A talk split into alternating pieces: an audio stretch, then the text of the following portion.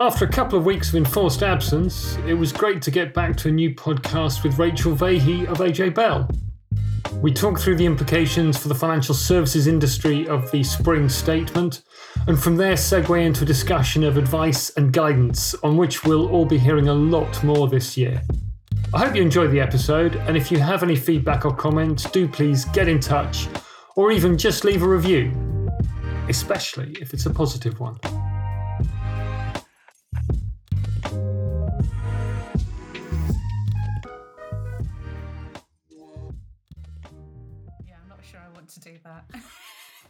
So, so, look, the two things I really want to talk with you about and really want to get your input on are first of all the spring statement. And I know we're a few days down the line now, but it's kind of, I think there was perhaps more in there than the industry might have expected. And there's some, some long term implications from that and what it means for the industry and then that perennial question that keeps coming around at the moment about the advice guidance boundary and you know what we should wish for and what might happen next. And i saw that bloke andy bell spouting off in money marketing the other day about it. So I'd be really interested in your take on that, if that's okay. Yeah, yeah, that sounds great. Just kind of high level, first of all, what was your impression of the spring statement? What did you make of it? Again, it was probably just to echo what you've said. It was, um, I remember when I was coming into work on um, Wednesday morning because I actually went into the office as well, which is a, a, an unusual thing.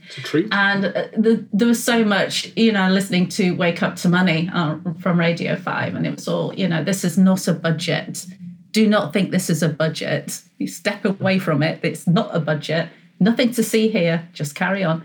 And then actually, at the end of it, it, it was a budget. Kind of was, wasn't it? Yeah, exactly. Yeah, yeah, and there was there was a lot in there, and we're chatting now, aren't we, um, Monday about midday, and I know from listening to the radio this morning um, that it's it might not yet have finished either. There's still some rumblings on about whether Sunak is going to take some other measures because there's so much talk about how he actually just missed his target and he just did not help I thought people the, who really, really needed helping with the, the, the cost of living crisis and the people who are on benefits who will only see that going up by 3.1% when they're getting a 54% increase in mm-hmm. their energy costs and, and the cost of food and things like that. And that he's going to have to maybe think up something else because the measures that he put in place to try and take the sting out of it just didn't hit the people who really, really desperately needed them. No, I, I agree. And I think the media coverage the next day, the newspaper headlines were must have made very uncomfortable reading for him and mm. others in the in the government and the Conservative Party. And and you know that five p cut in fuel duty in the general sense was, well, is that it? Is that all you've got? It certainly felt like it was you could feel the gravitational pull of that anticipation of the general election and the extent to which the various announcements were all framed, you know, with that in mind. And, mm. and and I think a lot of people up and down the country, as you said, were a bit like, well, well, that's all very well, but what about our problems today? You know, what are, what are you doing to fix fix what's right in front of us right now? So it'd be really interesting to see if we if we do get more over the next week or two. Um, you know, how they would deliver that and where the money would come from and and then politically how they will pass it off as oh yeah no we meant to do this all along you know? Yeah there was a, there was a lot of framing wasn't there? Because we issued a press comment on friday mm. which was entitled sunak hasn't stopped the tax tsunami. And this is yeah. some of our guys just crunching the numbers on this. And i i think a lot of this is even if you're looking at workers who were a little bit more targeted, I think, with what he was trying to relieve the pain. Yeah. But if you're looking, even if you're looking at workers, you you realise just because there are so many moving parts within this, it's it's really confusing for people who spend their lives surrounded by financial numbers and thinking about effects and percentages and, and you know for us guys who we do this a lot you know, it, even us, it's just so confusing. And you're thinking about, well, okay, so this tax has gone up and this, but this threshold is going up. And then is national insurance a tax anyway? Mm. Does it really affect me? When does that kick in? What else does it mean? When does it kick in for employers?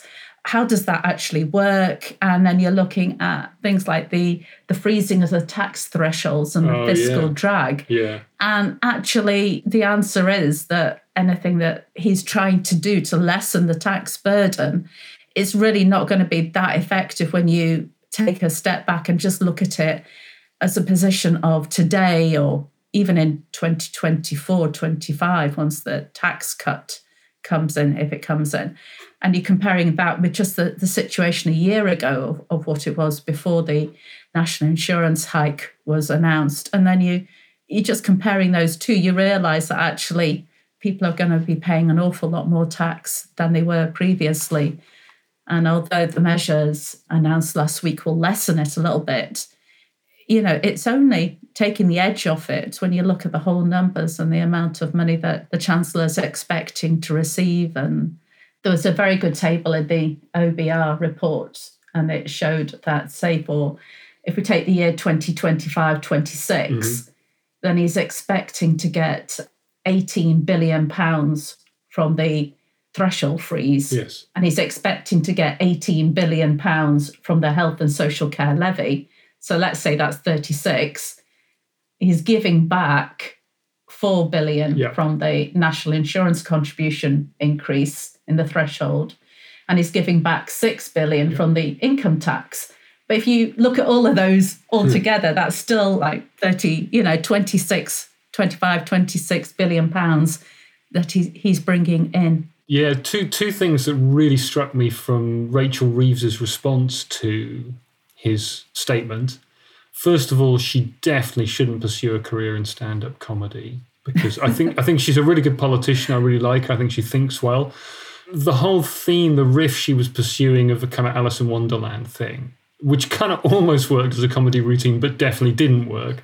Was but the substance of it was the point she was making that he's trying to pretend to be a tax cutting chancellor whilst actually raising taxes, as you just said. You know, I thought she was absolutely right about that, and I think he's he's said before, I'm a tax cutting chancellor. He wants to present himself as a tax. I probably wants to be a tax cutting chancellor, but as you said, actually he's doing exactly the opposite. He's just taking more and more of us, and there are good reasons for that. He's got to try and balance the books, but that doesn't entirely work when people can't afford to eat. No, and as you say, it just just doesn't follow the narrative that he wants it to follow. But the figures are there, and I think it's the extent, if you know what I mean, the the extent of the the tax that you can raise from a, a threshold freeze, which Yes. does you're not increasing anything, are you? That's well, that's the whole point.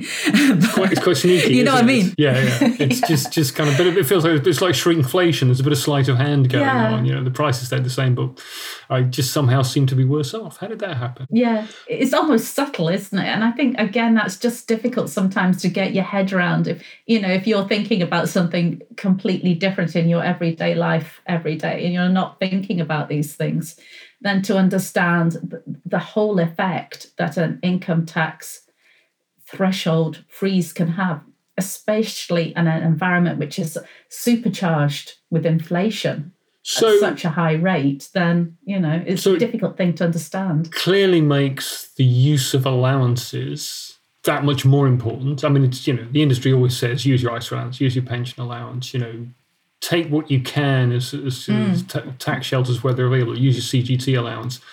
Well, it becomes that much more important, doesn't it? So, I mean, undoubtedly, we're going to see more messaging from the industry about, you know, use it or lose it. Do you think the industry should be pushing harder on those kind of issues and pushing back and saying, look, you know, this is. Do you think we should be lobbying more to say to stand up for consumers and say, you know, you, you can't keep doing this? I mean, the pension allowance hasn't gone up for years. The lifetime allowance freeze, and that bloke Andy Tully was was Who's he? uh, heard him. quoted Never from heard of him. some some guy at Canada Life was quoted in Money Marketing uh, this week, you know, Yeah. highlighting the increase in the, the tax take from the lifetime allowance because that's been frozen. So, you know, I'm sure the Treasury doesn't want to hear it, but do you think the industry should be pushing these issues more? I think so. I think there's, um, as you say, it's the people who are around about the thresholds and uh, who are going to feel the the sharpest burn with all of this, and we and we need to help them. And and there's so much you can do to try and keep just out of these thresholds. We did some back of the fag packet That's a Do people still have those these days? They don't, do they? Envelope, They maybe. don't. No. Back of um, a beer mat. Okay, there we go. Yeah, okay. still, Yeah, we'll still, go for it's that. Still an acceptable people vice, still, yeah, it? do we still go to pubs? So yeah, we do now.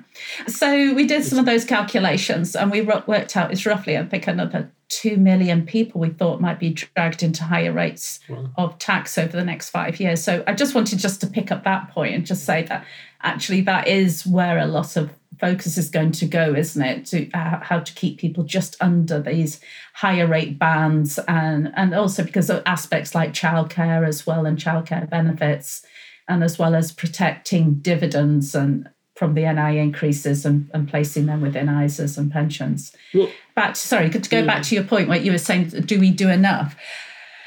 I think we do. I think there's always more we can do, I think, on this. And and there's lots of aspects about pensions reform that we we should be carrying on and making the point. And Andy and Andrew Tully, he's right in, in highlighting exactly how much is going to be taken from the lifetime allowance and the fact that this is a, is going to increase. And this is certainly an aspect that we get a lot of questions from advisors in this area asking about the age 75 and hmm. how you can help clients work out what the best solution is and how complicated this can be because of the aspects to do with it's all to do with your personal circumstances how old you are how many benefits beneficiaries you've got are you carrying on working how many other assets do you have what's the sort of income stream are you expecting from all of those? So mm-hmm. it's so so complicated area and i think it it's something that pensions is becoming increasingly more complicated my colleague Tom Selby always does that. He does a very good stand-up routine where he's talking about how much can you pay in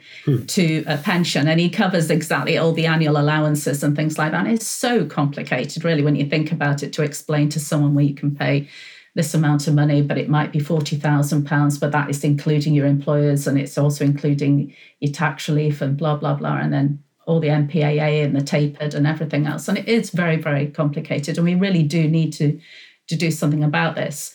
Sometimes it feels it's an uphill battle. For example, one of the things I'm looking at at the moment is the new rules coming in for the normal minimum pension age. Hmm. And I find this one a, a, a really, I don't know, it's a disappointing one in a way because it's, I just feel like I shouldn't be wasting my time doing this because it is so complicated and it's just been made more and more complicated really unnecessarily so.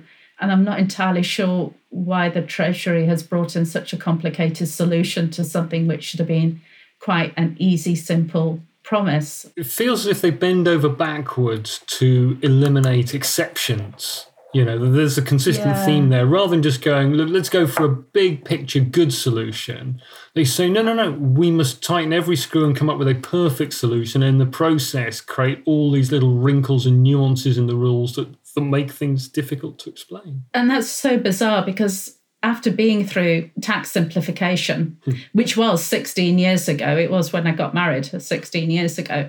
And but that was the whole idea of A Day and pension tax simplification was let's look at broad brush approaches. You know, there can be some winners, some losers, but you have to go with simplification and just had general one set of rules, making it easy and simple. And the pensions rules that they eliminated at that time were complicated. It was three different types of occupational pension rules for three different regimes. It was really horrible. So it was the right way forward, but over time it's just got more and more complicated. And I think now we're getting we are getting to the point where we really need to have another look at this. Oh, sorry, I was just going to say that was thinking back to it. So that was the second term of the Blair government that that work was done. So hmm. yes, it was 2006, but the work was being done 2004, 2005. Yeah. They still had a lot of political capital then. They had freedom to maneuver. The economy was in good shape. In fact, they just kind of turned on the taps on the public spending. That context, I think, is really important. And you know, I my understanding is the Treasury's just got zero appetite for that kind of activity right now. So I think that that that is a challenge we face. It is, and it, it, it is complicated as well. It, for example, you know, there's, there's so much chat about uh, creating a single pension tax relief rate, and we'll just go with that. And I know from looking at that that it never works out that easy or that simple. And the situation is that majority, not the majority maybe, but uh, such a significant proportion of tax relief is spent on defined benefit schemes and trying to uh, repay the deficit that they are in and trying to recovery plans and extra contributions because of that that i think you might end up with a situation where you just make changes for dc and defined contribution but we need to get fairness i think between the two regimes between defined benefit and defined contribution and to make sure that we don't treat one more fairly than the other. But I think we do need to recognize that they are different and increasingly so, and especially since 2015 in the introduction of yes. pension freedoms, that sometimes in our efforts to treat them the same, we're trying to make them the same. And I don't think we can. I think that genie's out of the bottle and long gone. You know, yeah. it's not. It's just not the way. We can't go back in time. They are two different ways of trying to achieve maybe the same thing, maybe not trying to achieve the same thing. You can argue about that, but it's looking at defined benefit and defined contribution are not the same, and maybe we shouldn't be trying to treat them the same. I think that's a really interesting point, and I mean, just on the you know the tax-free cash commutation factor for defined benefit schemes, you know, where they still use that 20 to 1 formulation, you know, which is so much more generous than you'd get on a DC mm. pension. So, I mean, there are so many ways in which, as you say, they are different. Again, you know, so, so I absolutely agree with you, and I think it would be a really interesting starting point to create a carve out for DC.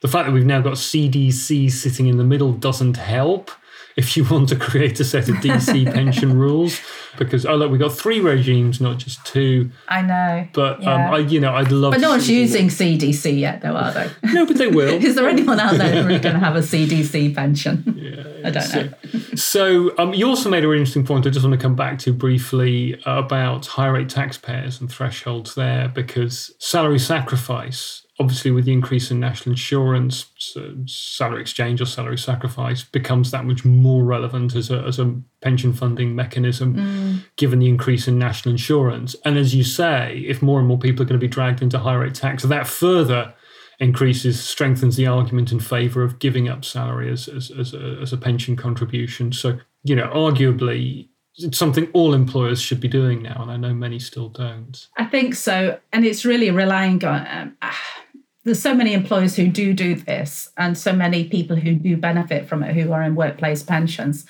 How you get more employers to do this is is difficult. If they're working with a, an advisor a financial advisor then obviously that's something that, they will be pointed out to them when they're setting up their workplace pensions and things like that. But i really don't think most employers will be aware of that or maybe fully aware of the benefits of doing this and certainly their workforce aren't going to be, you know, going into work demanding it either because and, and, it's and a complicated thing. People and the Treasury is probably not going to tell them to do it, are they? No, exactly. so it's trying to get the message out there. But obviously, it, you know, the more employers who can do this, the, the better it is for their for their workforce. Yes, but so, it's is trying to get the message out. So a couple of th- couple of things I wanted to pick up on the coming back with saying the spring statement. I mean, one thing I think is worth just acknowledging and passing that increase in the NI threshold and aligning it with the income tax personal allowance that is unequivocally a good thing, right? I mean, that we should yes. we should welcome that. Taking low earners out of the tax system altogether, and to your point, national insurance, if it walks like a duck and quacks like a duck, yes, it is a tax.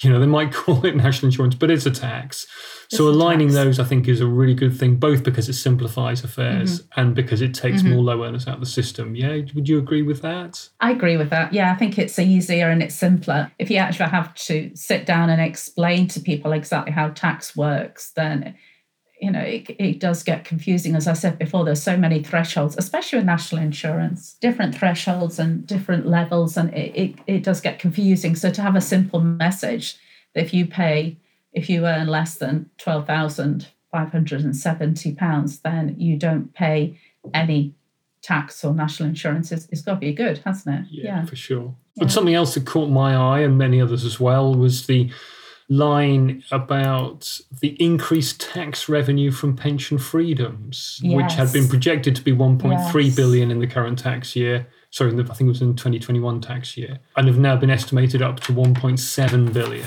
And what's that saying to us is there are more people taking more money out of their pension pots. And given the last couple of years we've been through, that's perhaps not surprising. But I mean, what's your take on that? Is that something we should be worried about? in a way there's, there's two aspects isn't there? I mean is is pension freedoms pension flexibility you know a good thing or a bad thing? Because we always like to look at these things in black and white don't we? Hmm. You know it's just just either one thing or the other. No nuances. But i mean it is a good thing. It's it helps a lot of people achieve what they want to do. It means that you can use your pension pot and your pension income in the best way possible for you and, and that's hugely positive. And I think the benefits that it's brought for people not being forced down an annuity route as much, you know, those are massive things and it's a massive benefits.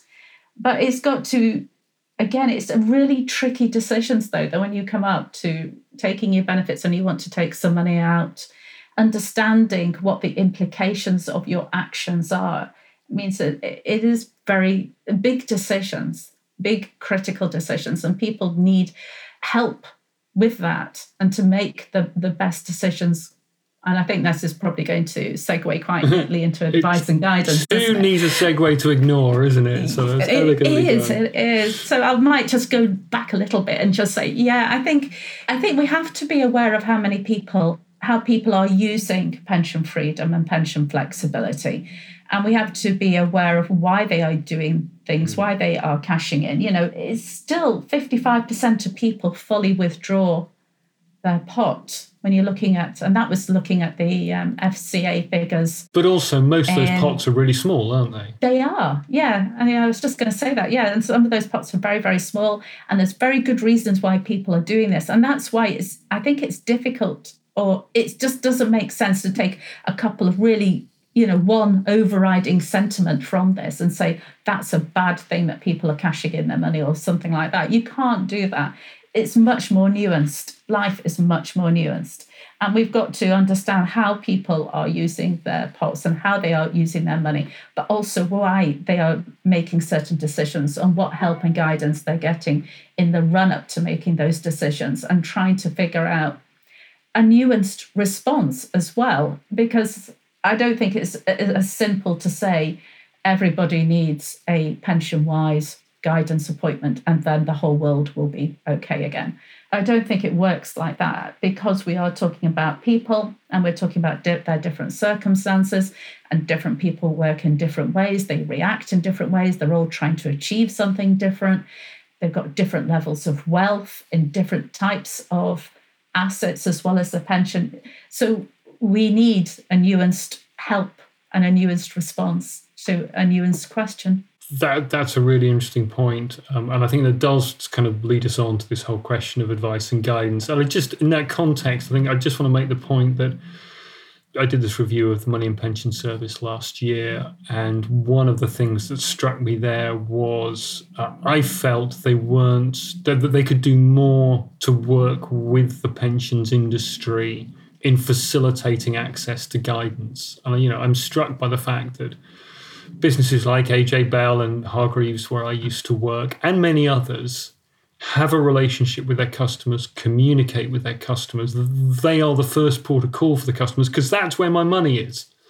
And so, this mm. principle of, you know, yes, but you should get some guidance as you approach retirement and an impartial public service that helps you get that guidance, that makes sense. And I think it, that that impartiality is really important. But at the same time, I see a lot of innovation across the industry in, in communication, some really clever stuff going on. And I'd really like to see more collaboration between the pension-wise service, which is good but hardly reaches anybody, and the industry, which reaches everybody but perhaps could benefit from a little bit of impartiality. And you know, somewhere in the middle seems to me like a good place to go. I think it's the pension wise. At the moment, I'm looking at uh, we're looking at introducing the the rules on stronger nudges, and this is actually taking up quite a lot of time for something that should be really quite simple and quite easy. Again, there are always hidden depths within this, and and, and we're trying to to bring in this the stronger nudge. And I struggle with some aspects of the stronger nudge because it what we're doing is we're stopping a process. You know, we, we're getting people who are saying, right, today I am ringing up AJ Bell and I want to get my tax free cash and I want to put the rest into drawdown. And they are doing that on that day because they don't just wake up and do it. They do a lot of hmm. research before they get to that point because they have to know about their options. They have to think about it, they have to go through them. And once they've actually made their decision, then they get in touch with us. And at that point, we're trying to put a, a stop in the process to say to them, go off and get guidance. And really, that's not the time to do it. But it's not the wrong thing to do. And throughout all the communications we send out for Youinvest all the websites, everything, we mention pension wise so much. We really do. We'd never try ever to hide it. We're, we're keen that people go and get as much help as they possibly can, that they understand that the decisions they're making. Uh, and we, we do so much to say, go and look at pension guidance, go and look at pension wise. It's great, it's there to help you make these sort of decisions, and we flag it all the way through. So I don't think any provider has a problem with highlighting it or saying this thing exists, this is really good and it will help you. The timing of the nudge to an appointment is just the wrong time. And for that reason, I'm not entirely sure it's going to work. But right. we need to think more about if we are flagging it all the way along the process, why aren't more people taking advantage of it? Why aren't more people, you know, because it's not as if we're hiding it. We are putting it fairly high up. It's good prominence. We're saying, go and get this help. To your point about whether there's more we can do, we think there is. We think it's it's not a case, I don't think, as I said, I don't think Pension Wise should give the answer to everybody because it's obviously not for everybody. And there's some people out there who you can say, well, it's independent guidance and it's independent from, and you know, it's provided by the government. And there are some people who go, well, I don't trust the government. Why are they doing this? Is it because they can get more tax if I do the things that they tell me to do? You know, so they might not believe the government. So you've got to have a different solutions for different people. And I providers are in the position where we, we know our customers and we've got we have information about them, but we know the type of customer that we have and what they're trying to achieve. And I think there's a, a lot more that we can probably do to help them consider what decisions they're making and to really understand the question because this really does feel like it's not finding the answer as much it's it's understanding what the question is what are the options and what are my choices? And therefore what are the implications from it? And what does it mean for me? And there are lots that we could do to help people make better decisions i think at retirement. But a lot of what we do at the moment is that we providers are aware that this boundary exists between advice and guidance. And it's set by And PERG makes it difficult for us. And we, I think there's a genuine desire for us to help our customers make the right decisions and better decisions. Targeted yet, communication, but not a recommendation. Yeah, yeah. So we want to give them the right nudges to get them to think about the right things, to think maybe to point things out to them, but not to give them recommendations. We don't want to do that. That's not what we're we're there to do. But we have information, we can give them nudges, we can make it better for them and to make them understand the question more. And I think through doing that, then they will have a better idea of what their possible responses are. And also, it will help people maybe value advice more as well. Yeah. Because, you know, it is like, I, I, for, for me personally, if I thought, oh, I'm coming up to retirement, how should I arrange all my pensions and all the rest of it? And I think it's one of these sort of things that the more you know, the more you realize you don't know. Yeah, well, that's life. that's life. The more you know about things, the more you realize you really yeah, don't know yeah. an awful lot that's going on, and therefore you need help. And I think actually it would even help push more people into taking advice and getting a personal recommendation about what they need to do. I think the advocates for the stronger nudge have, have made that argument very strongly that, you know, in the end, more take up of pension wise will be good for the industry because it will lead more people to go, uh, as you said, oh, look, this is actually quite complicated. I actually need someone mm. to tell me what to do. But in the meantime, you know, I'm really sympathetic to the arguments that, that you and your colleagues at AJ Bell and others have been making that greater latitude for more targeted communication and nudges and guidance to customers stopping short of a personalized recommendation would make the world a better place in helping customers. I think so. I think a lot of the things that we we feel nervous about doing or nervous about saying, and then you think, well, this is this is ridiculous in a way. I mean, there's there's a lot of conversations about trying to get customers to make better investment decisions. And having lived through the retirement outcomes review, hmm. which is another an introduction of investment pathways. Uh, there's so much conversations about getting people to stop sitting in cash. Yes. Now, obviously, that's what we all want.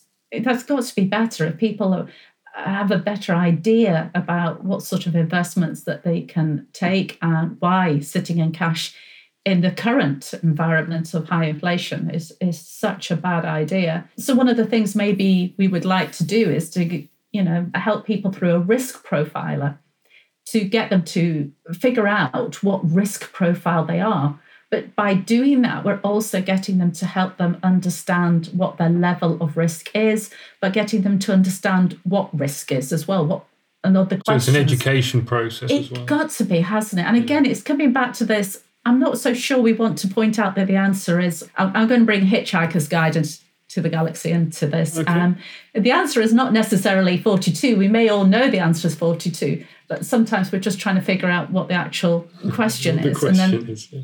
and we're figuring out what this ultimate question is. And people need to understand how risk works and give examples to walk through. That's a really active way of getting, instead of getting to read some text, you've been asking you questions about what would you do in this situation or what you would do in that situation really highlights to people how to quantify a risk or how to measure it or, or what effect does it have on your finances.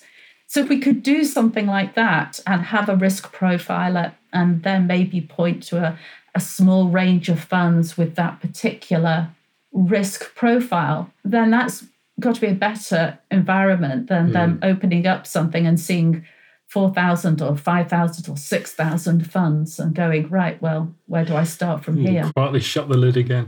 Yeah, well, look, in that context, I I was quite optimistic as I read through the FCA's PRIPS paper that they put out towards the end of last week for, for a couple of reasons. One, because they cited towards the end of the paper various examples of simpler and more effective communication, including, I mean, so give, give, give, a name check to the pensions passport was one of the things they referenced, something that Andy oh, right. Tully and yeah. I worked on together. And yeah you know, they acknowledged that a simple one or two page statement is surprisingly more effective at getting people to act than a 50 page statement is. And you know, who'd have thought it? And, um, you know, using graphics and using talking to people about their money rather than their capital being at risk.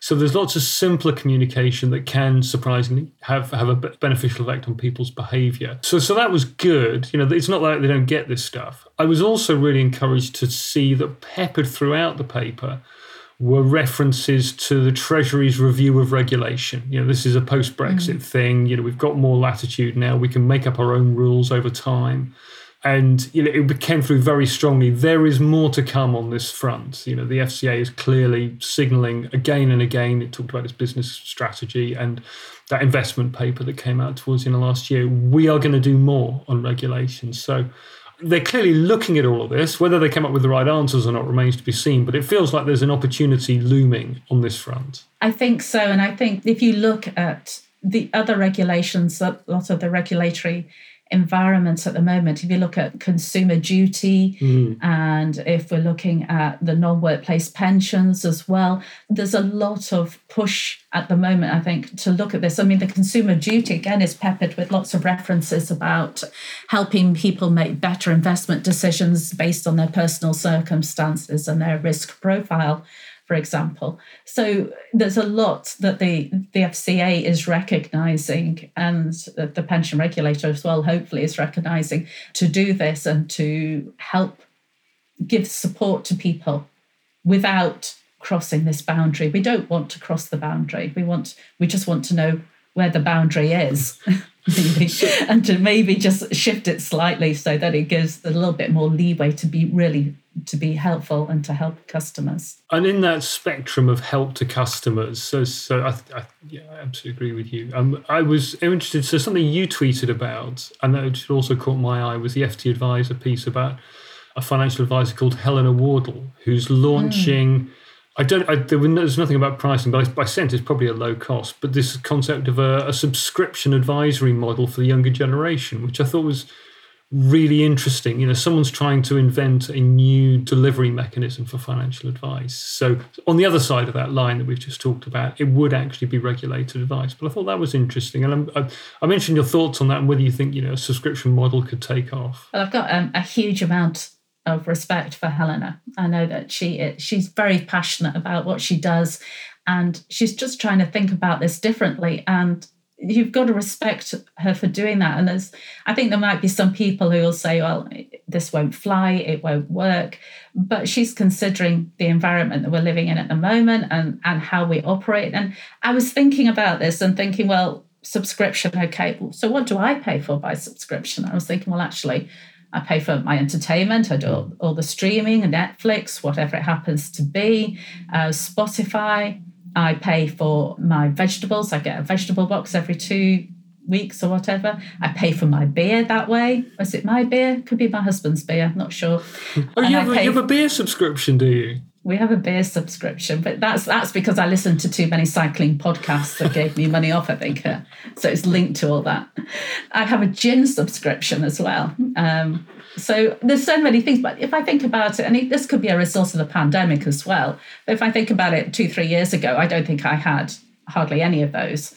So it just shows you how differently we consume yeah, in the UK. And I think what Helen has just gone is gone. Well, actually, yeah this is the way it works. And people are used to do that, used to paying a subscription and getting a certain amount of value back from that subscription. And instead of operating in the way that you you go and you just buy a one-off transaction, for want of a better expression. Mm. And she's saying, well, actually, what we'll do is the subscription because people understand subscriptions and they they want, you know, that's how they buy other parts of their life and that's how they operate in other parts of their life. So why not financial services as well? And so when I was thinking about it, I'm thinking, well, probably the trick there is to make sure that you get you value what you're getting for your subscription, isn't it? Yes. That's that's the trick to life, isn't it? Well, yeah, and, and so the industry has not my... always, you know, advisors have not always been comfortable with selling the value of their advice, and and no, you know, no. which is why it's always been much easier just to take commission, isn't it? Yeah, and it's just off when you do that one thing, when you sort out what their investments are, or when you say transfer this pension plan to this one, and you are doing something and you can demonstrate the value. Mm. And I think what Helena's doing is she's turning this completely on its head and saying, well, they do more than that regular communications, all of all of that element, regular advice and being able to to move from I think she's talking about moving in between automated advice and hybrid advice yeah. and, and trying to fix on that, but also just an ongoing stream of advice and communication and help. And I was also listening to one of your podcasts, I think, from a couple of weeks ago, when you were talking to the, and i am really sorry, I can't remember the financial advisor's name, but she was very interesting. She only looked after, I think, 35 families or something yeah, like yeah. that. But there's obviously to look after the, that smaller number of customers, the clients. Lisa, sorry, she, I, was, I, had yeah, a mental blank a, for a moment there, Lisa. Yeah. Yeah, no, she was really interesting, really, really interesting podcast. But it, the way that she was doing it and to looking after those particular people, and but that's obviously not a transaction model either, is it? They would not be working in that way. They're, they're getting in touch on a regular basis. Yes. They're keeping the communications going. They're there to hold their hands. They're there to do all of those sort of things. And I think that's just what Helena's the same model in a way, but just bringing it down for a different part and different customers who at the moment maybe can't access other parts of financial advice. And good luck to her. You know, I hope. Yes, absolutely. So, and you know, I think uh, that's the sign of a healthy market where people are trying out new models, and and they won't all succeed, but it'd be great to see hers prosper. Yes. Yeah, no, I wish her all the very best it. Good stuff. Rachel, let's wrap it up there. It's been really good to talk to you again. Thank you for your thoughts on that, and we'll no doubt speak again soon. Yeah, thanks very much. I hope you enjoyed this conversation. If you did, then do please consider leaving a positive review and maybe even subscribing for future episodes. The sound engineer was Ross Burns. Thank you for listening.